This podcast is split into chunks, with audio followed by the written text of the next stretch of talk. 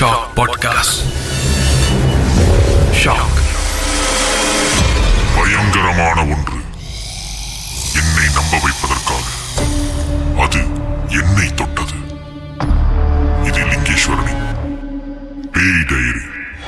பேய் diary season three episode two இந்த எபிசோடோட கதையை பற்றி நான் சொல்வதற்கு முன் இந்த எபிசோடுக்கு நான் வச்ச பேர் லாட்டரி ஆஃப் டெத் பேய் கதைகளையோ அமானுஷமான அனுபவங்களையோ பிறர் சொல்ல கேட்பதுன்றது ஒரு சந்தோஷமாக இருக்கும் விறுவிறுப்பாக இருக்கும் சுவாரஸ்யமாக இருக்கும்.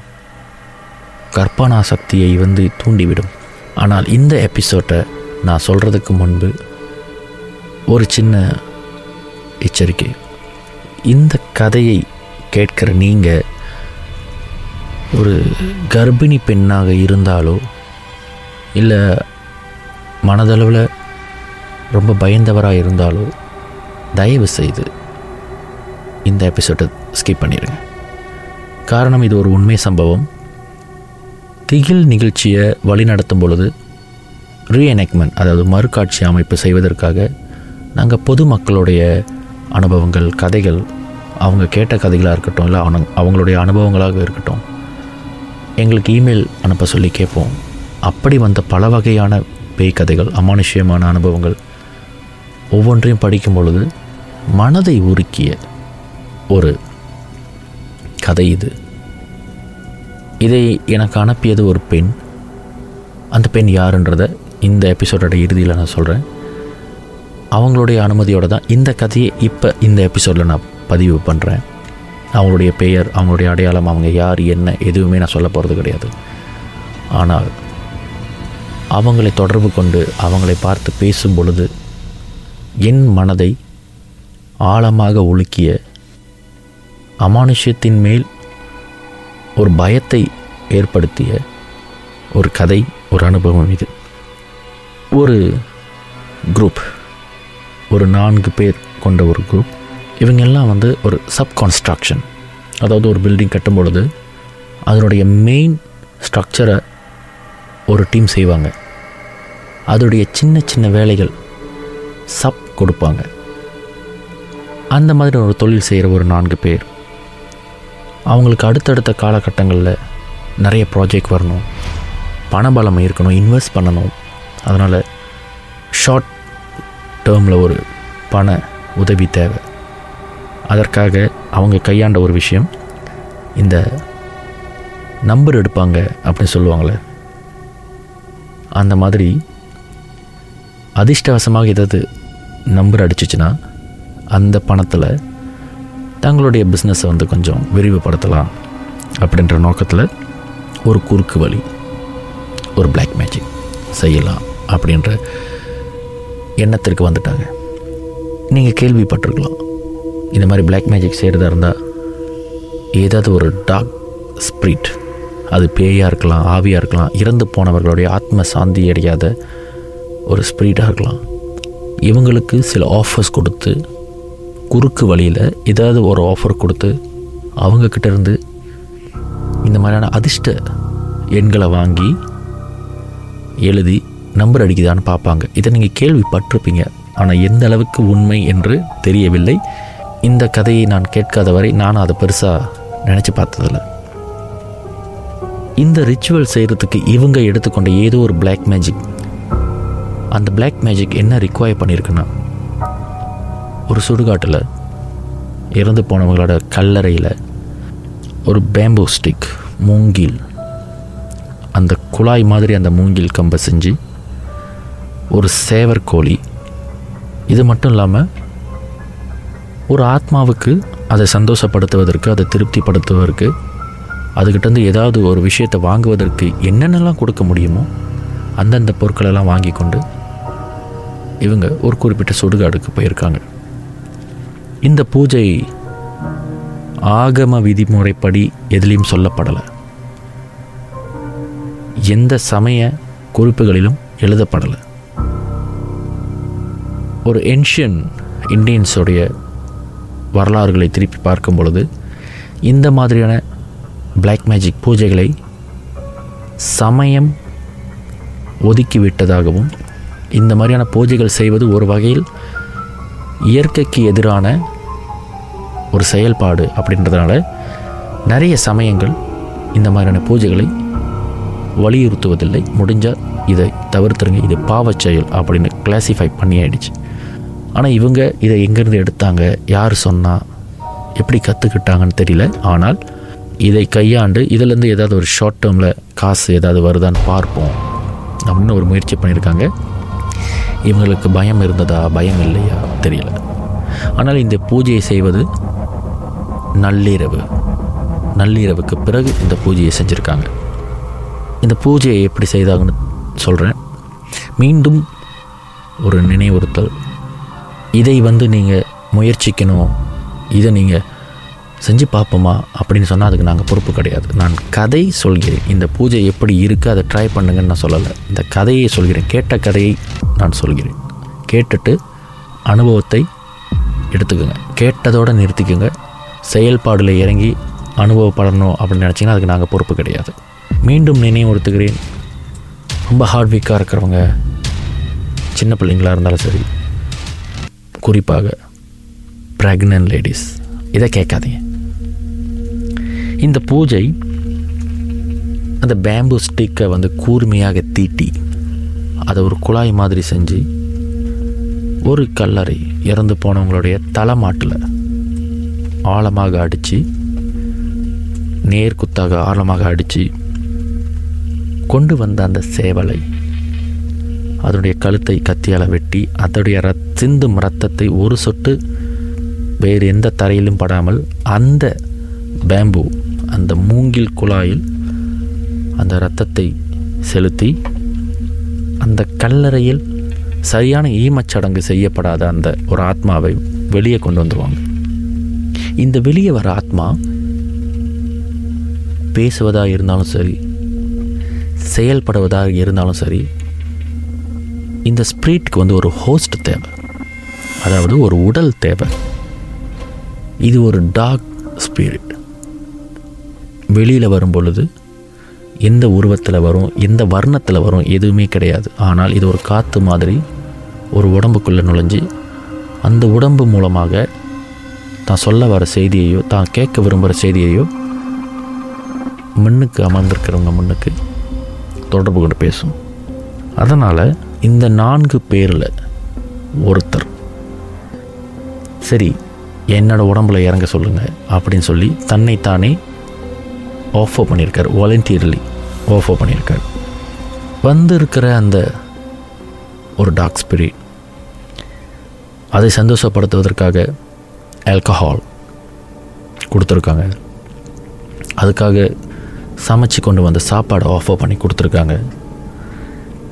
இது எல்லாம் செஞ்சு முடிச்சுட்டு சந்தோஷமாக இருந்த அந்த டாக்ஸ் ஸ்பிரிட் அமர்ந்திருந்த அந்த மூணு பேர்கிட்ட உங்களுக்கு என்ன வேணும்? அப்படின்னு கேட்கும் பொழுது அவங்களுடைய பிரச்சனையெல்லாம் சொல்லி அவங்களுடைய வேண்டுதல்லாம் என்னன்னு சொல்லி எங்களுக்கு லாட்டரி சீட் நம்பர் வேணும்.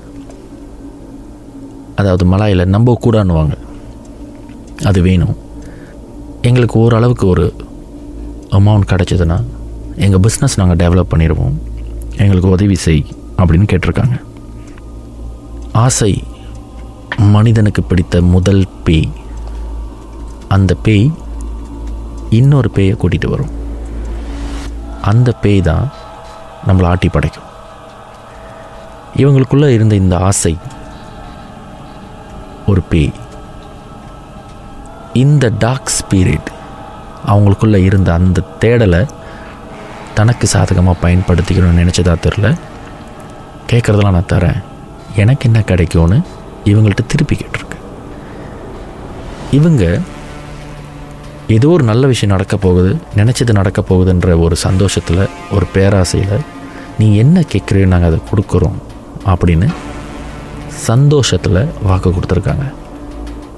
இந்த டார்க் ஸ்பிரிட் எனக்கு டுரியான் கிடைக்குமா அப்படின்னு கேட்டிருக்கு. ஏதோ ஒன்று பெருசாக கேட்க போகுது அப்படின்னு பயந்துக்கிட்டு இருந்தவங்களுக்கு டொரியான் தானே? எத்தனை வேணும்? அப்படின்னு சந்தோஷமாக கேட்டிருந்துருக்காங்க. எனக்கு நிறைய வேண்டாம். ஒரே ஒரு டொரியா மட்டும் வேணும். அப்படின்னு சொல்லியிருக்கு. அதுலேயும் ஒரு கண்டிஷன் ஒரு மரத்தில் முதல்ல பழுத்த டொரியா. அந்த ஒரு பழுத்த டொரியான் தான் எனக்கு வேணும். முதல் முதல்ல ஒரு மரத்தில் முளைச்சி காயாக முளைச்சி பழமாக பழுத்த ஒரு டோரியா வேணும்னு கேட்டிருக்கு. எப்படியும் தேடி கண்டுபிடிச்சிடலாம் அப்படின்னு சொல்லி இவங்களும் சரின்னு சொல்லிட்டாங்க. இவங்க கேட்டது போல் அந்த டாக் ஸ்பிரிட் ஒரு நான்கு நம்பர் கொடுத்துருக்கு. நம்பர் கிடைச்ச சந்தோஷத்தில் இவங்களும் அந்த டாக் ஸ்பிரிட் கேட்ட அந்த டொரியானை எடுத்து கொடுக்குறேன்னு சொன்னதுக்காகவும் டீல் ஓகேவாயிடுச்சு டாக் ஸ்பிரிட் திரும்பவும் அது இருந்த இடத்துக்கு போயிடுச்சு. அந்த டாக் ஸ்பிரிட் சாப்பிட்ட ஒவ்வொரு சாப்பாடு. அது குடித்த அந்த ஆல்கஹால் இது எல்லாத்தையும் அது ஹோஸ்ட்டாக உட்காந்துச்சில் அந்த உடம்புல இருந்தவர் வாந்தி வாந்தியாக வெளியெடுத்திருக்காரு. இதனால் அவருக்கு அங்கேயே உடம்பு முடியாமல் போயிடுச்சு. சரி இதுக்கப்புறம் எல்லாம் நல்லா ஆயிருன்னு சொல்லிட்டு அவரையும் கூட்டிக்கிட்டு இந்த நாலு பேரும் வெளியே வந்திருக்காங்க. வர வழியில் இவர் வாந்தி எடுத்தார்ல. அவர் நிறுத்தாமல் வாந்தி எடுத்து எடுத்து ரத்த வாந்தி எடுக்க ஆரம்பிச்சிருக்காரு. சுடுகாட்டோட எல்லை பகுதியில் கொஞ்ச நேரம் உட்காந்து அவருக்கு முகத்தை கழுவி விட்டு அவரை கொஞ்ச நேரம் ஓய்வு எடுக்க வச்சு அதுக்கப்புறம் வீட்டுக்கு கூட்டிகிட்டு போயிருக்காங்க. இந்த நான்கு பேரில் ரெண்டு பேர் அண்ணன் தம்பி. கொஞ்ச நாள் கழிச்சது இவங்க எடுத்த அந்த நம்பர் லாட்டரியில் ஒரு குறிப்பிட்ட பரிசு கிடச்சி இவங்க ஆசைப்பட்ட மாதிரி அவங்களுடைய பிஸ்னஸை விரிவுபடுத்துறதுக்கு ஒரு அமௌண்ட் கிடச்சிருச்சு. கேட்டதை கொடுத்துருக்குல்ல டாக்ஸ் பேரிங் அதை ஏமாற்றக்கூடாது ஏன்னா அதை ஏமாத்தினா விளைவுகள் ரொம்ப பயங்கரமாக இருக்கும்.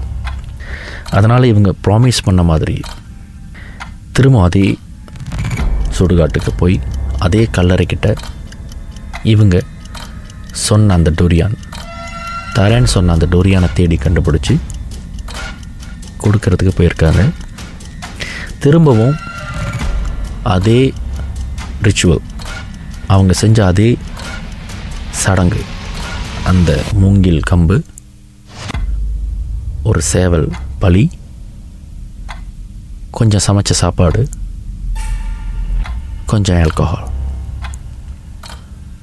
இதையெல்லாம் கொடுத்து கடந்த முறை யார் ஹோஸ்ட்டாக உட்கார்ந்தாரோ அவர் உடம்பிலேயே இந்த டாக் ஸ்பிரிட் வந்து இது எல்லாத்தையும் சாப்பிட்டுட்டு நான் கேட்டேனே அந்த டுரியா எங்கேன்னு கேட்டிருக்கு. இவங்களும் ரொம்ப பெருமையாக சந்தோஷமாக நீ கேட்ட மாதிரி ஒரு மரத்தில் முதல் முதல் பழுத்த இந்த பழம் இதுதான். தேடி கண்டுபிடிச்சி வாங்கிட்டு வந்திருக்கோம். நீ ஒன்று கேட்டனால தான் நாங்கள் ஒன்று வாங்கிட்டு வந்திருக்கோம். நீ எவ்வளோ வேணாலும் கொண்டு வானா நான் நாங்கள் நிறைய கொண்டு வந்திருப்போம்னு சொல்லி அவங்க வாங்கிட்டு வந்த டொரியானை கொடுத்துருக்காங்க. இந்த டாக் ஸ்ப்ரீட் என்ன பண்ணியிருக்குன்னா அதாவது அந்த உடம்புல ஒரு ஹோஸ்டோட உடம்புல இருக்கிற அந்த டாக் ஸ்ப்ரீட் என்ன பண்ணியிருக்குன்னா ஆத்திரப்பட்டிருக்கு. நான் உங்ககிட்ட என்ன கேட்டேன் நீங்கள் என்ன கொண்டு வந்து கொடுக்குறீங்க அப்படின்னு கோவப்பட்டிருக்கு.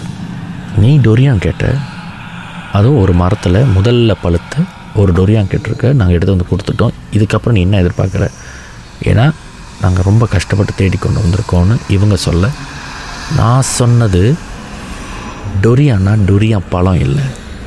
இந்த பூமியில் பிறந்த அதாவது ஒரு தாய்க்கு பிறந்த தலைச்சம்பிள்ளை அந்த தலைச்சம்பிள்ளை தான் எனக்கு வேணும் அப்படின்னு கேட்டிருக்கேன் அதாவது இது வந்து ஒரு நரபலிக்கு சமமானது. நரபலி தான் அதாவது இது நரபலி அப்படின்னு சொல்கிறதே ரொம்ப கொடூரமான ஒரு விஷயம். அதனால் அந்த டாக் ஸ்பிரிட் இதை வந்து டொரியா அப்படின்ற ஒரு கோட் வேர்ட் மாதிரி சொல்லியிருக்கு. இவங்க டொரியா பழம் தான் கேட்குது அப்படின்னு நினச்சி ஒத்துக்கிட்டு இருக்காங்க. அதனால் அவங்களுக்கு கிடைக்க வேண்டிய லாட்டரியில் அடிக்க வேண்டிய அந்த பரிசு எல்லாம் கிடச்சிருச்சு. இப்போ அவங்க அது என்ன கேட்குதோ அதை கொடுக்கணும். ஆனால் அது அதை கொடுக்குற அளவுக்கு அவங்களுக்கு தைரியம் கிடையாது. இது அந்த இடத்துல ஒரு வாக்குவாதத்தை கொடுத்துருக்கு.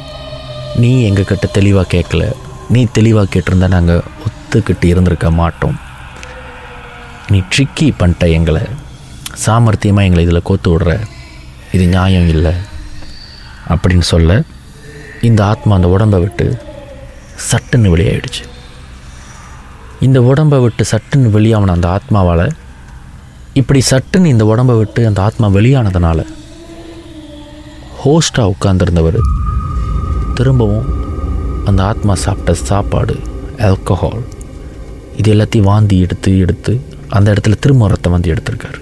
இவர் ரத்த வாந்தியெல்லாம் எடுக்கிறத பார்த்தோன்னே இவங்க பயந்து போய் நம்மளை ஏதோ பண்ணிருமோ? அப்படின்னு நினச்சி அந்த கூட்டாளியை அங்கேயே விட்டுட்டு இவங்க சுடுகாட்டோட எல்லை பகுதிக்கு வந்துட்டாங்க. இந்த ஓடி வந்த மூணு பேர்த்தில் ரெண்டு பேர் அண்ணன் தம்பி. இந்த ரெண்டு அண்ணன் தம்பியும் நம்ம இங்கே இருக்க வேணாம். நம்ம உயிர் போயிடும் நம்மளை நம்பி குடும்பம் இருக்குது இந்த எல்லையிலேருந்து வெளியே போயிடுவோம் விடிஞ்சிட்ட பிறகு வந்து பார்ப்போம்னு சொல்லி ரெண்டு பேரும் கிளம்புறதுக்கு தயாராக இருந்தபோது தான் மட்டும் இங்கே ஒண்டியாக இருந்து என்ன செய்ய முடியும்? அப்படின்னு சொல்லிட்டு இவங்களோடையே சேர்ந்து அந்த மூன்றாவது நண்பரும் கிளம்பி போயிட்டார். நேரமாகி அந்த கல்லறைகிட்டேயே ரத்த வாங்கி எடுத்து படுத்துறதவர் அற போதையில் எழிஞ்சு சுடுகாடோட எல்லை பகுதிக்கு வந்திருக்காரு. தன்னுடைய நண்பர்களை காணோம். அவங்க பார்க் பண்ணி வச்சிருந்த காடியை காணும். எல்லாரையும் கூப்பிட்டு பார்த்துருக்காரு. அந்த விடியற் காலையில் நடந்து போய் சாலையை க்ராஸ் பண்ணியிருக்கார். ரோடை க்ராஸ் பண்ணும் பொழுது வேகமாக அந்த இடத்துல ஆள் க்ராஸ் பண்ணுவாங்கன்ற ஒரு வேக கட்டுப்பாடு இல்லாமல் வந்த ஒரு லாரி அவர் அங்கேயே இடித்து தள்ளி அவர் அங்கேயே ஸ்பாட் அவுட் இந்த இறப்பு போலீஸ் ரிப்போர்ட் பண்ணும் பொழுது ஒருத்தர் தண்ணி போட்டுட்டு ரோட்டில் நடந்தனால வாகனத்தால் கட்டுப்படுத்த முடியாமல் அவர் வாகனத்தில் வந்து விழுந்தனால வாகனம் அவரை மோதி அவர் இறந்துட்டார் அப்படின்னு ரிஜிஸ்டர் ஆகிடுச்சு நாலு பேரில் ஒருத்தருடைய உயிர் போயிடுச்சு. நாட்கள் வாரம் ஆடுச்சு. வாரம் மாசமானுச்சு. இந்த தப்பி சென்ற மூன்று பேரில் ஒருத்தர் இந்த செய்தியெல்லாம் கேட்டு மன உளைச்சலுக்கு ஆளாகி ரொம்ப வெளியே போகாமல் ஏதோ ஒரு இன்செக்யூரிட்டி ஃபீலிங்ஸோட வீட்டில் கூட சரியாக பேசாமல் முடிஞ்ச அளவுக்கு தன்னை தானே தனிமைப்படுத்தி கொண்டே இருந்த பட்சத்தில். காரணம் இவங்களுக்கு கிடைக்க வேண்டியது கிடைச்சாச்சு. இவங்க ஆசைப்பட்டது இவங்களுக்கு கொடுக்கப்பட்டது. ஆனால் அந்த டீல் நீ எங்களுக்கு கொடுக்க வேண்டியதை கொடுத்தால் நீ கேட்குறத நாங்கள் கொடுக்குறோன்னு சொன்னதை இன்னும் அவங்க கொடுக்கல. காரணம் கொடுக்குறேன் அப்படின்னு சொன்ன விஷயம் அது கேட்டதாக இல்லை. அது வேற ட்ரிக்கியாக கேட்டிருக்கு. இவங்க கொடுக்குறேன்னு வாக்குறுதி கொடுத்தனால கொடுக்க முடியாமல் போயிடுச்சு கொடுக்கவும் முடியாது. இதனால் உயிருக்கு ஏதாவது ஆபத்து வந்துடுமோன்ற பட்சத்தில் இவர் தன்னை தன்னை தனிமைப்படுத்தி கொண்டு அதிகமாக வெளியாகாமல் வீட்டிலேயே இருந்திருக்கார். ஆனால் தனிமையில் இருக்கும்போதெல்லாம் அந்த லாரியில் அடிப்பட்ட நண்பர் ஜன்னல் வழியாக வந்து ஜன்னலை தட்டி இவரை எழுப்பி எனக்கு ஹெல்ப் பண்ணு எனக்கு உதவி பண்ணு. என்னை வந்து பாரு. ஏன் என்னை வந்து பார்க்க மாட்டேறேன் நான் ஒண்டியே இருக்கேன். அப்படின்னு கூப்பிடுவது மாதிரி அடிக்கடி இவர் பார்த்துருக்காரு. ஜன்னலை திறந்து பார்க்கும்போது ஏதோ ஒரு மூலையில் இவர் நண்பர் நின்று கொண்டிருப்பதை பார்க்குறாரு. விடியற் காலையில் ஜன்னலை தட்டி எழுப்புறத அனுபவிச்சிருக்கிறாரு. இதனால் ரொம்ப ஸ்ட்ரெஸ் ஆகி இறந்தவனுடைய ஆவி நண்பனுடைய ஆவி தன்னை பழி வாங்குவதற்கோ இல்லை ஏதோ ஒரு நோக்கத்திற்கோ தன்னை தேடி வருதுன்னு சொல்லிட்டு இவர் ஒரு பூமாவை பார்க்க போயிருக்கார். எவ்வளவோ காசு கொடுத்து அந்த பூமோ சொன்னதெல்லாம் செஞ்சுருக்காரு ஆனால் எதுவுமே இவருக்கு சாதகமாக அமையலை. இவர் நம்பிக்கை இழந்து வேலையில் கவனம் செலுத்த முடியாமல் குடும்பத்தோடு கவனம் செலுத்த முடியாமல் இருந்த பட்சத்தில் இவருடைய குடும்பம் இவர் அடிக்கடி இரவு நேரத்தில் படுக்க போனவர் கொஞ்ச நேரம் தூங்கிட்டு அடிக்கடி இரவு நேரத்தில் எழிஞ்சு தன்னுடைய வாகனத்தை எடுத்துக்கிட்டு எங்கேயோ போகிறாருன்ற விஷயத்த அடிக்கடி நோட்டீஸ் பண்ண ஆரம்பிச்சிருக்காங்க. இந்த நேரத்தில் எங்கே போகிற அப்படின்னு யாராவது கேட்டால் கூட எந்த விதமான பதிலும் சொல்லாமல் அவர் பாட்டுக்கு கதவை திறந்து சாத்திட்டு போயிடுவாராம் ஆனால் காலையிலலாம் எப்பொழுதும் போல் பேசுறது போகிறது வர்றதுலாம் இருந்திருக்கு. ஆனால் இரவு நேரத்தில் வெளியாகும் போது மட்டும் எங்கே போகிறேன்னு கேட்டால் ஒரு பதில் சொல்ல மாட்டாராம். இவர் எங்கே தான் அப்படி போகிறாரு அப்படின்றத ஸ்பாய் பண்ணி போய் பார்த்துருக்காங்க. நேராக தன்னுடைய நண்பன் எந்த கிரேஃப் கிட்ட ரத்தம் வந்து எடுத்து விழுந்தாரோ அந்த கல்லறையில் போயிட்டு படுத்து தூங்குறாரு. காலையில் அதை பார்த்தோன்னே பயந்து போய் எழுஞ்சு வீட்டுக்கு வந்துடுறாரு. தனக்கு இது நடக்குதுன்னு அவருக்கு தெரிஞ்சும் வீட்டில் சொன்னால் பயப்படுவாங்க அப்படின்னு சொல்லிட்டு போமோவை போய் பார்க்கும் பொழுது இதற்கு எந்த விதமான சொல்யூஷனும் இவருக்கு கிடைக்கல.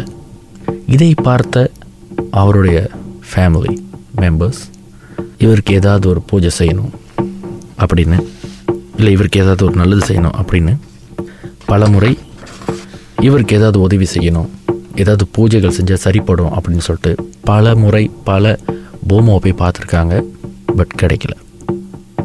இவருடைய சூழல் இப்படி தான் இருந்திருக்கு அப்படின்றது எனக்கு கடைசியாக தெரிய வந்த விஷயம் இதுதான். அதற்கப்புறம் அவர் என்ன ஆனார் ஏது ஆனார்ன்ற விஷயத்த அந்த குறிப்பிட்ட பெண் என்கிட்ட சொல்லலை. இந்த மாதிரியான பூஜை இருக்குது இப்படியெல்லாம் செஞ்சால் நமக்கு பண வரவு வரும். நம்மளுடைய வியாபாரம் பெருகும். அப்படின்னு சொன்ன ஒருத்தர் அந்த அண்ணன் தம்பியில் பெரியவர் மூத்தவர். இன்னொருத்தர் அவருடைய தம்பி என்ன ஆனார் எங்கே போனாருன்ற கதை இன்று வரை தெரியலை. அவரை பற்றியான தேடல் பத்திரிகையில் வந்திருக்கு வானொலிகளில் சொல்லப்பட்டிருக்கு தேடி தருபவருக்கு இல்லை கண்டுபிடிச்சு கொடுக்குறவங்களுக்கு இல்லை அவர் எங்கே இருக்காருன்னு கண்டுபிடிச்சு கொடுப்பவர்களுக்கும் தகவல் கொடுப்பவர்களுக்கும் பரிசு தொகை உண்டுன்னு கூட பத்திரிகைகள் மூலமாக அறிவிச்சிருந்துருக்காங்க. இருந்தும் இன்று வரை அவர் எங்கே இருக்கார் என்ன பண்ணுறாரு இருக்காரா இல்லையான்னு கூட தெரியல. அந்த அண்ணன் தம்பியில் இன்னொருத்தர் அவருடைய மனைவி கர்ப்பமாக இருந்திருக்காங்க.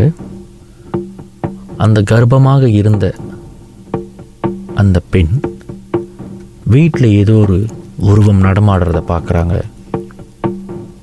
ஏதோ ஒரு விஷயம் தன்னையே பார்த்து கொண்டு இருக்கிற மாதிரி உணர்றாங்க. வழக்கமாக இந்த மாதிரி கர்ப்பமாக இருக்கிறவங்களுக்கு இல்யூஷன் டெலியூஷன்ஸில் நிறைய வரும். இதற்கு மருத்துவ ரீதியில் என்ன சொல்கிறாங்கன்னா ஒரு தாய்மை அடைந்த பெண்ணுக்குள்ளே இருக்கிற வருங்காலத்தை பற்றிய ஒரு பயம் ஒரு என்சைட்டி ஒரு டிப்ரெஷன் இது எல்லாம் சேர்ந்து அவங்கள பல மாதிரியாக யோசிக்க வைக்கும். அவங்க உடலில் ஹோமோன்ஸ் பலவிதமாக கலவை பெறும். அதனால் கர்ப்பிணி பெண்கள் ரொம்பவே பாதுகாக்கப்பட வேண்டியவங்க. கொஞ்சம் மனசு நோகிற மாதிரி பேசிட்டாலோ இல்லை செய்துட்டாலோ அவங்க ரொம்ப சென்சிட்டிவாக இருப்பாங்க. சின்ன பிள்ளை மாரி எனக்கு அது வாங்கி கொடு.